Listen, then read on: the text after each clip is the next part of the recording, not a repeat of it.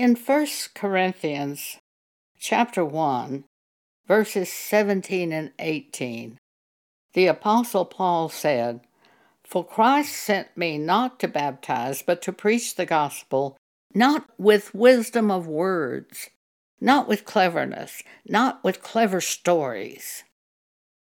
For Christ sent me not to baptize, but to preach the gospel, not with wisdoms of words, lest the cross of Christ should be made of none effect. For the preaching of the cross is to them that perish foolishness. But unto us which are saved, it is the power of God. Paul preached by the Holy Spirit, meaning he preached what the Holy Spirit brought to his mind. John chapter 1 In the beginning was the Word, and the Word was with God, and the Word was God. Long time ago, I used to read the scripture and I think, why don't they just say Jesus? In the beginning was Jesus. God is trying to get a point across to us with John chapter 1. Jesus came to this earth in the flesh, born of a woman, Mary, but it was a virgin his father wasn't a natural man, he was born of the Spirit of God. The Word was with God from the beginning of creation. The Word created everything. God spoke, and it was done. Let there be light. And there was light. It wasn't light was created from some other material. It was created out of darkness. It was just all of a sudden light. When God said, Let there be light, there was light. God spoke, it was created. The Word created everything. The Word spoken by God. So now let's look at John chapter 1. In the beginning was the Word. And the Word was with God, and the Word was God. The same was in the beginning with God. All things were made by him, by the Word. And without him was not anything made that was made. In him, the Word, was life, and it is today. When we hear the Word, that's life. And if we go that direction, we go in the way of God. Jesus said, I am the way, the truth, and the life. I, the Word. So we hear the Word, we go that way, we're going in the way of God. And Jesus said, No man come to the Father but by me. You don't go to God by Buddha. You don't go to God by Muhammad. You don't go to God by a church or a church group. You don't go to God by going forward and being baptized at a church. I've done that. I did that when I was 15. I wasn't born again. I didn't have the Spirit of God. I just didn't want to go to hell. And the preacher was saying, Be baptized. So I went forward and was baptized. There was no change in my life at all. I continued to pursue all of my own ambition. I didn't have the Spirit of God until I was 37. And God spoke to me one night and said, Joan, you know those mistakes you've been making all these years? Those weren't mistakes. Those were sin. And I said, ah, sin? I thought they were mistakes. The Spirit of truth reveals our sins. After we are born again and have the Spirit of truth, we know sin and we avoid it by the Word of God. John chapter 1 In him was life, in the Word is life. And the light shineth in darkness, and the darkness comprehended it not. But for all those who heard from God and believed, they were saved, saved by the blood of Jesus. Without the shedding of blood, there is no remission of sin. Hebrews chapter 9, verse 22. Now, who died for you? Who shed his blood from, for you? You didn't shed your blood for yourself. How are your sins forgiven? They're forgiven by the blood shed by Jesus. And once God reveals the Word to us, we're changed immediately into another creature. And we're different. We no longer want to be around the people we were around. I didn't, at least. I didn't want to be around the people I had been around. Now I wanted to go to church. I wanted to be around Christians.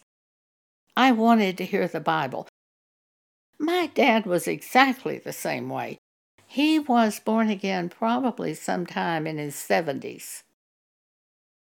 And the first thing I remember him saying is, If you'll come visit me, we'll go to church.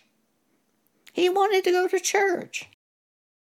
That is a strong indication when you really want to be with the people of God and want to go to church. God speaks to us, and He speaks the Word and we're born again. It's not the same word.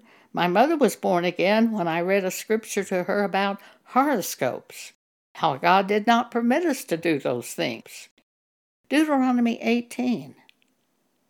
She had loved horoscopes all her life.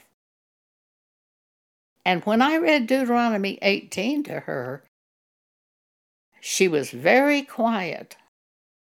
And then she said, well, I guess we better not do that anymore. And she was instantly changed. I got a letter from my uncle at that time, and he said, Your mother is changed. She's really different. She's changed. See, that was God. She admitted that God was right, and we'd better not do that anymore. When she heard the word, she knew it was right. She knew it was God. God opens our eyes to see the word, and we are changed. And that is being born again. Nobody can do it for you. No preacher can do it for you. No human can do it for you. You can't do it by your own will. It's all by the will of God. One person is saved and the other doesn't even know anything had happened. Pam went to a family reunion, and one of her great aunts got up and she said, I'm born again now. I thought I was a Christian, but now I really am a Christian. She was in her 80s, and her daughter was sitting by Pam, and she said, I don't know why mother is doing this. All of a sudden, she started talking this way. And she said, Everybody knows Mother's always been a Christian. she said, At the Baptist church, she always did everything. If there was anything to be done, she volunteered. Everybody knows she's always been a Christian. And now she's talking like this. On the way home from the reunion, Pam was riding in a car with her dad. And Pam said, Oh, wasn't that wonderful what Aunt Ethel said? And her dad said, Oh, what did she say? I didn't even hear it. But Pam was of God, and her dad wasn't at that time. Now, we are convinced that their mother and dad were born again before they died, both of them. But they weren't at that moment, and they were blinded. They couldn't hear a thing. The God of this world blinds the mind. God, by His own will, opens your understanding to understand spiritual things. Paul said, The natural man receiveth not the things of the Spirit of God, because they are foolishness unto him. Neither can he know them, because they are spiritually discerned. It's like you can't hear. Pam and her dad heard Aunt Ethel say the same thing, and only Pam heard it. Being born again is an act of God by the will of God, and He opens the ears of the individual to hear, and the individual is born again. And that's what it all is. And He gives you a new heart and a new mind after you're born again. Ezekiel 36. And He brings you out away from the heathens when you're born again. Ezekiel 36. And with that new heart and new spirit, you are able to do the Word of God. Ezekiel 36. John chapter 1, verses 10 through 14. He, Jesus, was in the world, and the world was made by him, and the world knew him not. He came unto his own, and his own received him not. But as many as received him, they heard that word and they received that word and they knew it was truth. As many as received him, the word, to them gave he power to become the sons of God, even to them that believe on his name which were born not of blood, nor of the will of the flesh, nor of the will of man, but of God. Verse 14 And the Word was made flesh and dwelt among us, and we beheld his glory, the glory as of the only begotten of the Father, full of grace and truth. And at the time we're born again, we know the Word of God is truth. We know. And we flee from things that are opposite to the Word. Matthew 16, verses 13 through 18. When Jesus came into the coast of Caesarea Philippi, he asked his disciples, saying, Whom do men say that I, the Son of Man, am? And they said, Some say that thou art John the Baptist, others Elias, and others Jeremiah, or one of the prophets. And he saith unto them, But whom say ye that I am? And Simon Peter answered and said, Thou art the Christ, the Son of the living God. And Jesus answered and said unto him, Blessed art thou, Simon Barjona, for flesh and blood have not revealed this to you, but my Father which is in heaven. And I say also that thou art Peter, and upon this rock I will build my church, and the gates of hell shall not prevail against it. Upon the rock of the word God speaks to us, the church is built, and the gates of hell will not prevail against it. It's not Peter who's the rock. Peter heard from God, and he was blessed because he heard this from God and not from man. And God opened his ears to know Jesus was the Son of God. And Peter was blessed because God chose him and spoke to him and caused him to hear and to understand.